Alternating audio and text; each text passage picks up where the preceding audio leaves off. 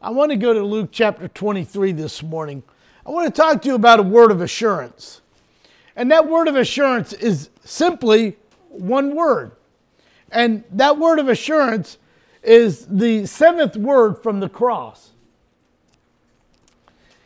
It begins and it ends with the same word. And that word is Father. And in verse 20, chapter 23 and verse 44, chapter 23 and verse 44, and about the sixth hour, there was a darkness over all the earth until the ninth hour. And the sun was darkened, and the veil of the temple was rent in the midst. And then Jesus cried with a loud voice and said, Father, into, my, into thy hands I commend my spirit. And having said this, he gave up the ghost. Father, I thank you for your word this morning. I thank you, Lord God, that we can continue talking about the cross. That we have the ability this morning, Father, to praise your name and to speak your name freely. And Lord, I pray this morning, may your words, Father, pierce our hearts. In Jesus' name, amen. amen. I listened to some interesting facts this week on uh, the radio and listening to a few people.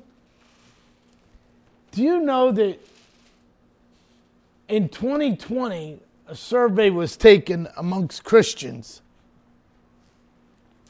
And in that survey, there was a question, and the question was Do you believe Satan is real? Now, having taken this poll only in the churches, Christian churches. Do you know that 50% of Christians don't believe Satan is real? I was astonished at the number. I'm like, how could you? And then I realized the problem isn't the people, the problem is the pulpit. You see, the word of God is preached from the pulpit. And if and if we don't assure people and uh, get them to understand that Satan is very real because we fight against the principalities of what? Powers. And powers of what? Wickedness. Spiritual wickedness. Well, I know, I don't know about you, but I know this. I serve a God who's not about spiritual wickedness. I serve a God who is love and compassionate, who's died on the cross and has redeemed me.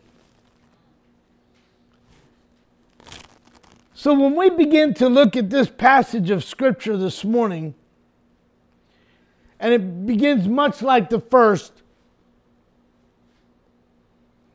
I can't help but uh, wonder why is it we, as the body of believers, aren't moving forward in a wholehearted way to have a tight relationship with the one who died on the cross for us? Well, why we're not getting motivated to have that kind of a relationship with Jesus. But I, leave, I do believe that there are lessons to be learned from that which we have, we have read this morning. Because, see, we can, we can all have a personal relationship with our Heavenly Father. We know that because we've read that in this passage that we've just read. God has created us for fellowship with Him. He's not created us to be entertained by the world. He's not created us to go and do our own thing. He has created us to have fellowship with Him. But you know, what happens is the enemy has come in and the enemy has helped to break that fellowship. And we know that the fellowship was broken by the fall of humanity into sin. We know that it all took place in the garden. But Christ came to pay our debt of sin and to restore us to God. We are more than bodies and minds. We are, we are a body, soul, and spirit. In 1 Thessalonians 5:23, and the very God of peace sanctified you wholly. And I pray, God, your whole spirit and soul and body be preserved blameless until the coming of our Lord Jesus Christ. So, by the body, we are world we are world conscience. Many of us won't leave the house unless we look just right. There, there are women that won't go outside unless the lipstick is just right and the hair is a certain way. And the nails are just so long. Now, I'm not just picking on women, there are some men that will not leave the house, who won't go out in public unless they're just right. It's sad that we live in a world like this. By the soul, we are self conscious. Many of us are self conscious about everything around us. And by the Spirit, we are God conscious. Well, I love God, I love Jesus. People know I go to church, so I don't really have to talk about it. They know, they know who I am. They know where I go to church. And we become God conscious. We, we, don't, we don't want to step out in boldness and declare the word of the Lord. But see, I can't help but go back in, in my mind and go back in the scriptures that I've read that if, that if we're ashamed of Him, He's going to be ashamed of us. People don't like to hear that. Well, no, my God's all loving. He's all caring. He knew. And there, and there are churches out there preaching from the pulpit. Jesus loves you just the way you are. True to an extent. He doesn't like the sin. He loves you, but he doesn't love the sin that you're involved in. And let me just say this for those who are listening this morning. My wife tries to tell me to stay off of these bandwagons, and so do my children, but that's okay. I can't deny the word of the Lord. People who are going to church and involved in homosexuality, it's wrong.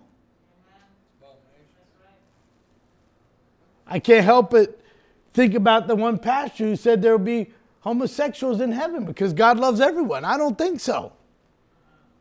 There'll be no sin in heaven. And that's an abomination before the Lord. That's what the Word of God says.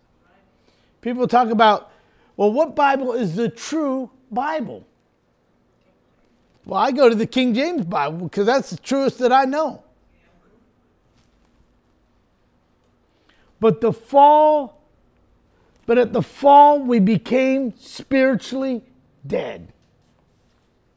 You see, people don't like to think about the fall of man because they don't want to think about the sin that has been dredged up in their life. People don't like to be told that they were born into sin. See, that's how everything's gotten all twisted up. They've taken the cross and they've, they basically have twisted it up. And they've twisted it to try to conform to their way of living. Try to take the word and to twist it into what they think it should mean. See, I don't take the word and say, well, I think it means this. Or it could mean that. I believe that the Word of God says exactly what it means, and it says exactly what God wants us to hear. And He expects us, as the body of believers, to live by the Word. Now, we know that we have become spiritually dead in the garden because in Genesis 2:17 but of the tree of knowledge of good and evil, thou shalt not eat of it. For in that day thou, that thou eatest, therefore thou shalt surely die. Now, we're not talking the physical death, but we're talking a spiritual death. And so we know by that that all of us have an opportunity to fall. We all have an opportunity to be tripped up. But we must be what? wise as serpents and harmless as doves. Now, why is that? Why does the word give us that? Because we are to be wise to the word of God. And we are to be wise to those who try to trick us into the things of the world called sin. Now, I'm not saying everything you do in the world is sin. I'm just saying that people can get you to trip up. People can get you to fall into sin, get you to fall away from God. They'll, they'll kind of just give you a little, as I said to my little dog, treats. The world tries to give you little treats to entice you. How do I get my little dog to do what I want it to do? I give her little treats. I found these little treats yesterday when I was at, I took her to get her nails cut.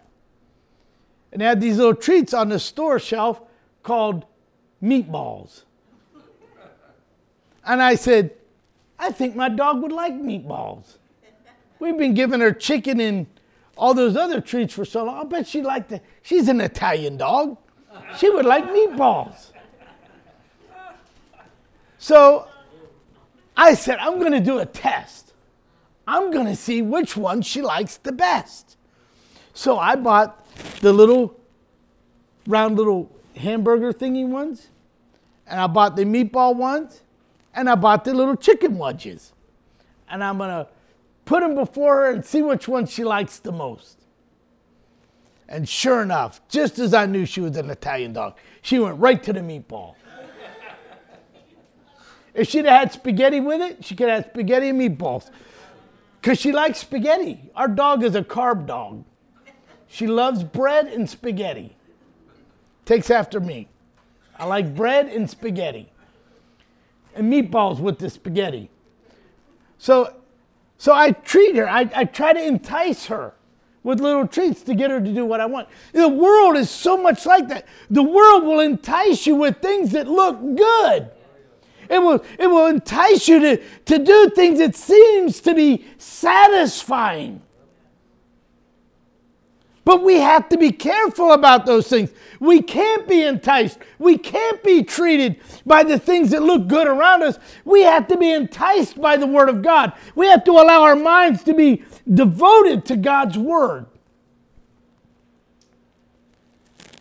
Jesus died to restore fellowship with the Father and to give us a new life through a spiritual rebirth, if you will, in Ephesians 2 1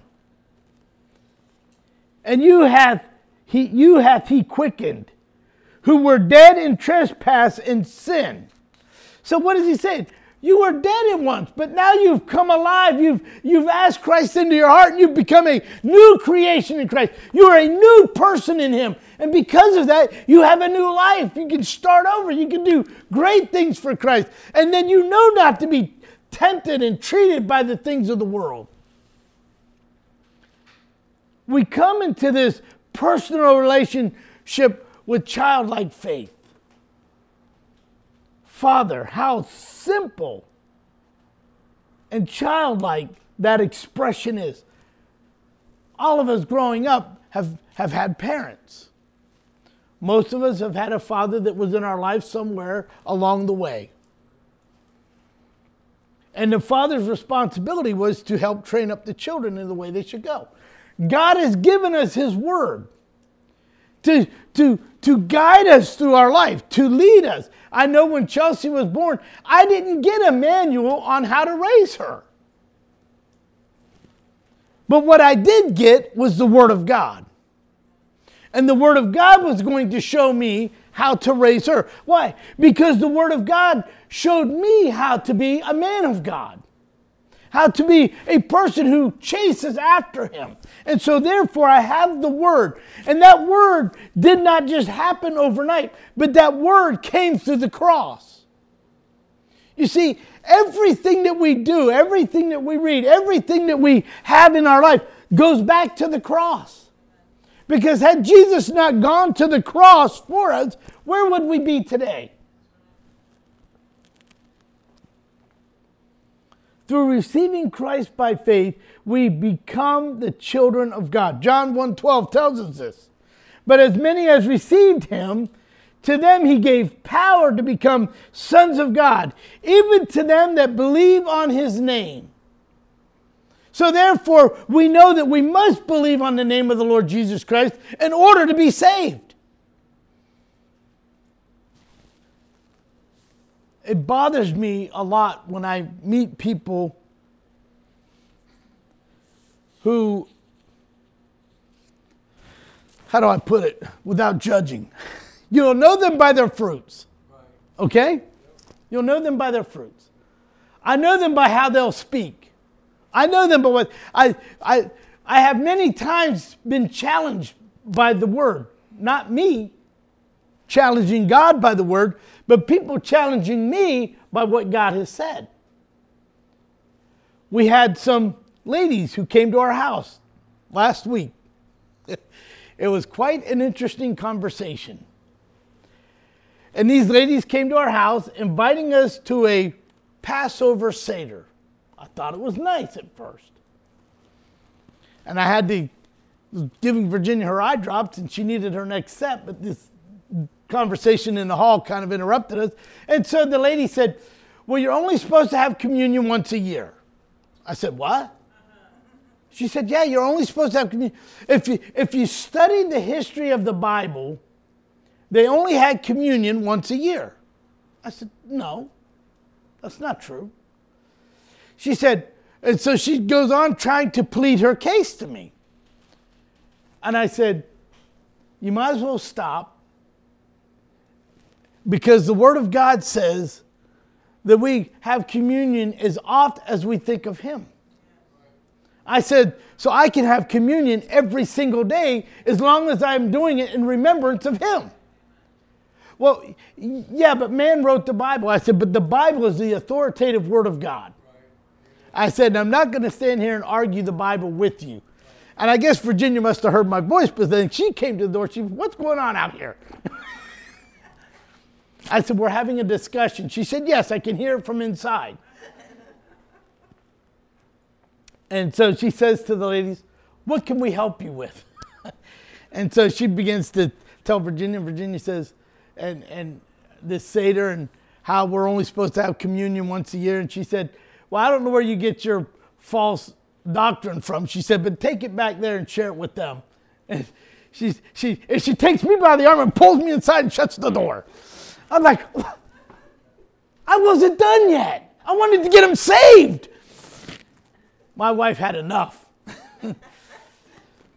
she said, There are some people you just can't speak to about these things. And I said, But I had an opportunity to lead them. She said, You weren't leading those ladies anywhere. I said, well, How do you know? She said, I could hear it in your voice.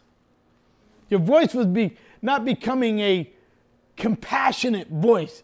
You were, you were digging the heels in and you were going in for a fight. I said, Well, I don't want to be like that. I want to be an honorable person. I want to be able to express the word of God lovingly. She said, You weren't getting very lovingly there. She said, So I figured it's better to just end the situation, bring you inside. And she did. This new relationship makes us a part of the family of God, and all believers become our sisters and brothers.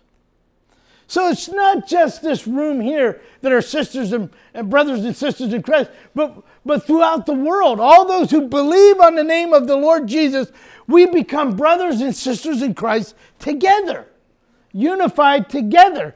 Jesus isn't coming back just for Victory Fellowship Church, unless everybody else goes off course. And I would hope that would not be the case. You see, our Heavenly Father is rich and enabled to provide for our needs. No religious act can bring about this new relationship. Only faith in Christ. We know that for grace. For by grace ye are saved through faith. You know, so many times I think we just give up. We hear about coming to Christ so often. We just kind of know that we're supposed to be saved. We know that we're just supposed to love the Lord Jesus Christ with all of our heart, all of our soul, all of our mind. It's just a natural thing for us. But the world doesn't know that. And so, therefore, we must take the cross to the world and let them know that, that, that Christ has given his life for them. But what I also see in here when he says, Father, into thy hands I commend my spirit. And having said this, he gave up the ghost. What I see here is we can have absolute assurance about life after physical death. I know that into thy hands I commend my spirit. There are many lessons here. Just in that one small passage, Jesus was in full command in his last moments. He never lost, he never got delusional. He was in perfect relationship with his father. Why? Because he knew from the time of his birth this was his destiny. How many in this room this morning can say, I know what my destiny is? Do you know what your destiny is? Your destiny is heaven. Yes, Moving forward, right? Absolutely. I'm worried this morning. You guys are way too quiet. Pondering, Pondering the thoughts. He had perfect reliance upon his Father for everything beyond earth. His death was totally voluntary. Despite what the world may say, oh no, he was blasphemous. He wasn't, he wasn't the Son of God, he was a good teacher. But we know all of that is false. We know that he was born of a virgin and that he came to save the world what? From their sin. He was completely submitted to the Father's will. When I thought of when I when I jotted that little note and I thought, how many of us are totally committed? How many of us are totally submitted? Sold out. Sold out to the Father's will. Well, I want to do what God wants me to do, but but but I want to try this over here. Or I want to try this over here. That's not what God intended for us to do. God told us, God intended for us to worship Him to be sold out to him. I just read a good book the, the other day. Dick gave it to me, actually. And it was called Where Do We Go From Here? It's a great book. If you ever get a chance to get your hands on it, it's a very interesting read. And there's nothing new in that book you haven't heard before. But it's the way it's presented. It's a, it's a really good book. In death, he experienced perfect peace. He expressed his human spirit and the possibility of assurance as to his destination. He did not die as a martyr, but as a savior. And that was God's plan. It wasn't our plan. Although the world may think that they did something great, the world didn't do anything great.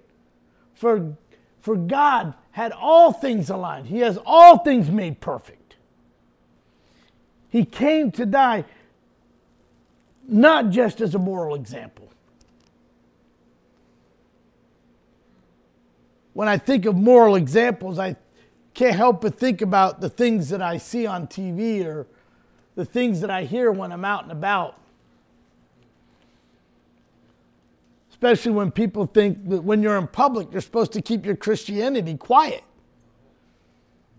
You're not supposed to be so vocal about the cross.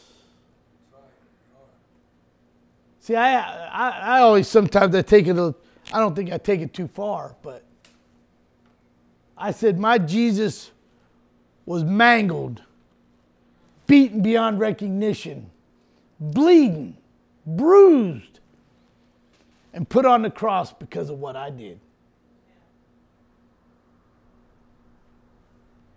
People don't like to hear that. People don't like to hear about the blood. Christ being mutilated, crown of thorns shoved on his head, and then nailed to a cross because of what they did. I didn't do anything. That's what people say. I didn't do anything. But the sin you're involved in did. He was the substitute for sinners and fulfilled his mission as called by the prophets in Scripture. You see, when we begin to read the Word of God, we begin to see about all the things leading up to the resurrection. I'd say to you this morning that I think we're getting closer to the rapture than we can even imagine. I, I, don't, I don't know how else to put it. It's just things have evolved so much. And I think we can see the writing on the wall. You don't have to see the hand of God come down and write it for you. I think if you're reading the Word of God, you know what's happening next. Wars and rumors of wars. What have they been talking about for the last couple weeks? World War III. Church, I believe we must do everything possible to be ready and to stay ready. We must do everything that we can to share the cross with the world because that time is coming to a close. The field is white into harvest. It's ready for us to go and to, and to bring in the sheaves. Oh, Pastor, that's just not really my thing. It is your thing. When you became a child of God, it became your thing. It became your command to go into the highways and the byways and compel them. It, the Great Commission became yours. You want to know what your will is for the Father? It's right there. When we come in faith to the one who died for us, we come like a child. It's so simple. But yet, somehow, we as children of God have tried to make it so hard, so complicated. I know that I've had conversations with Dick many times, we and we've looked at the scriptures. There are some portions of scripture that you read it, it almost seems impossible to be saved. But it's so simple. He who calls upon the name of the Lord shall be saved. How simple is that? How simple is it just to come to Jesus and say, Forgive me of my sins? Come into my heart. Be my ruler. Be my savior. You don't have to even do it in front of a room full of people. But he wants you to give testimony to it. How many are giving testimony of their spiritual walk today? How many people do you share with that you're a believer in the Lord Jesus Christ? Maybe it's simply by your actions, but I like to proclaim it. I like to proclaim that He is risen. He's my Lord. He's my Savior. He's who I live for. I used to tell people I would do anything for my wife. And then when Chelsea came along, I'd do anything for Chelsea. But I will do more for Jesus than I will for them because he's number one on the list. Then comes Virginia, then comes Chelsea, then comes the church, and so forth, right down the line. And that's the way Scripture is set up, it's the way it's ordered. Jesus always has to be number one. And if he's always number one in your heart, then there should be ever, never a problem proclaiming the Lord Jesus Christ to the world. Never. And what? We should do it with a smile. Even when those who are arguing with you try to convince you otherwise, stand upon the living Word of God and you won't go wrong. Next, next week is Palm Sunday. And we're going to serve communion next week. I can't think of a better time to have communion than on Palm Sunday. Right before Jesus is, we recognize Jesus going to the cross. You know what we have assurance of? God's love. For God so loved the world that he gave his only begotten Son, that whosoever shall believe in him shall not perish, but have what? Everlasting life. Our assurance is we're going to move from here to there. Where's your next home? Heaven. This is not really your home. This is just kind of a, a, a kind of a stopping place as the Catholics would call it, purgatory. We're on our way up, church. We're on our way up from here. But I don't know about you, but while I'm here, I want as many to know about my Savior and what He did on the cross for us than anything else. That's my goal. That's my purpose. And I tell you, I don't love I don't I don't love you more than I love God but I love you like God loves you. Because he died for you too. Amen. Father, I thank you for this day. I thank you, Lord, for that word of assurance. Father, you are the one that we come to in the midst of our problems, the midst of our trials. But Lord, we come to you laying down our lives before you, recognizing that you, the Son of God, died on the cross for our sins that we would have eternal life. Lord, I'm so thankful for the cross. I'm so thankful, Lord, that the Lord Jesus, that you followed the will of the Father. And Lord, because of that, we all have a destined place to live. Where do we go from here? Heaven. A place that you have gone to prepare for us. And Lord, you did that all starting at the cross for us. And Lord, I pray today that each one of us, as we leave this place, may we set our focus on the world. May we set our focus to share with the world what Jesus did on the cross for us. May you be given the glory and the honor and the praise this day. In Jesus' name. And all of God's children said, Amen. Amen.